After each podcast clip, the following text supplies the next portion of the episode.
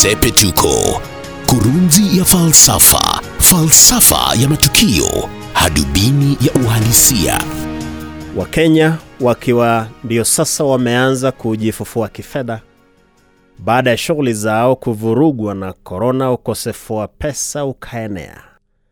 Sasa mwanasiasa Mutahi Kagwe, waziri wa afya, anaona kwamba watu wasipate huduma mbalimbali iwapo hawajachanjwa, ukiwa msimu wa sherehe ambao huwa ndio wakati mzuri kwa hoteli angalau kupata faida. Bila shaka wamiliki wa hoteli watakuwa tayari kuwakaribisha wote, kwa sababu ndio msimu wa hoteli kujipatia faida. Msimu wa korona uliharibu shughuli za hoteli vibaya, nyingi zilifunga biashara zao, wala zipo zile ambazo hazitawahi kufufuka. Kwa hivyo msimu wa likizo na Krismasi utakuwa ndio wa hoteli nyingi nchini kujaribu kukusanya faida.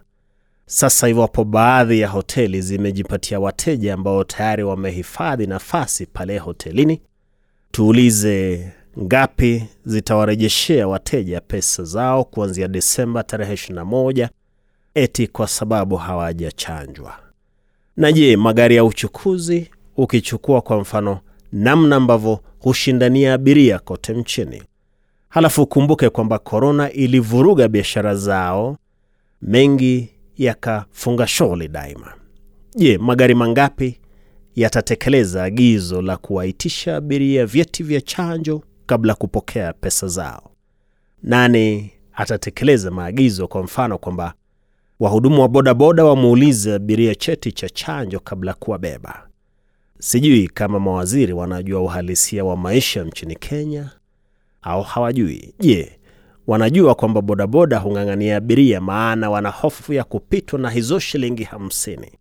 Wajua wengi huwa wamekodisha pikipiki na kabla wafunge siku lazima wao wamepata pesa za kumlipa mwenye pikipiki huku akipata faida zao. Magari ya matatu vilevile vile pia humtafutia mwenye gari kwanza, halafu faida zao. Tuulize tena iwapo maagizo ya kwanza kabisa ya kuvaa barakoa, wahudumu wa magari kutoa sanitizer siku hizi hayazingatiwi. Je, nani atafuata maagizo ya kuwafungia nje ya abiria ambao hawajachanjwa? Hebu niseme hivi, kabla kutangaza masharti yoyote yale, ni vyema serikali iwe inaangalia jambo kwa kina, ielewe iwapo kuna uwezekano wa kutekelezwa kwanza. Kushindwa kutekeleza mambo ndiko kumetufanya kwenye ukumbi huu tuwe tunahitaja serikali ya sasa kuwa inayokosa ufalme, na mara nyingi imeibuka kwamba ukosefu huo wa ufalme unatokana na masharti kuandaliwa yakiwa ya kinadharia tu, a mere academic exercise, masharti ya kufikirika kimawazo tu, kabla ya kutoa masharti kwamba fulani hawatapata huduma za kusafiri au chakula hotelini au huduma za kulipia ushuru wa KRA kwa sababu hawajachanjwa. Ilifaa Mutahe Kagwe, mwanasiasa haswa waziri wa afya, ilifaa hesabu chanjo ambazo zipo nchini kwanza, aelewe iwapo zitawatosha Wakenya milioni 40 na zaidi ambao wangali kuchanjwa.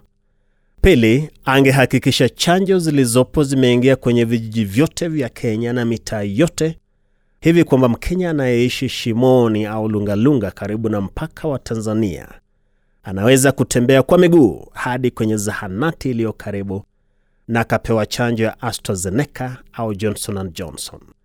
Mkenya anayeishi Bulahawa, Mandera, karibu na Border Point 1 ambao ni mpaka wa mataifa matatu Kenya, Somalia na Ethiopia.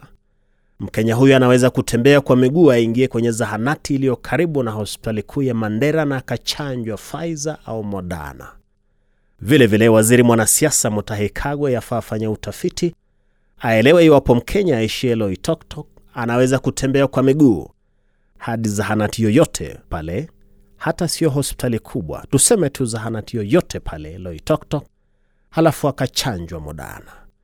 Ilifaa thibitisha hayo kabla kutangaza masharti kwamba Mkenya huyo hatopanda matatu iwapo hajachanjwa. Sasa iwapo chanjo hazijafika kote nchini, serikali inaposema kwamba iwapo hujachanjwa hutasafiri au hutahudumiwa kwenye hoteli au bodaboda, haitakubeba, serikali ile itakuwa inamaanisha nini? Na ndiyo nitasema hivi, kwa sasa Kenya ina chanjo milioni kumi. Wakenya ambao wamechanjwa ni milioni sita pekee kufikia sasa, kumaanisha waliosalia ni zaidi ya milioni 40. Iwapo chanjo milioni kumi zilizopo zitasambazwa kote, zitawafaa Wakenya milioni kumi pekee, kumaanisha kwamba watabaki zaidi ya watu milioni 30. Ndio tuulize, je, kuanzia Disemba 21 yamaanisha kwamba Wakenya milioni 30 hawatasafiri au wale chakula hotelini? Masharti ya serikali huhitaji kufikiriwa vyema kabla kutolewa, na ndilo Sepetuko. Mimi ni Wellington Nyongesa. Sepetuko, kurunzi ya falsafa, falsafa ya matukio, hadubini ya uhalisia.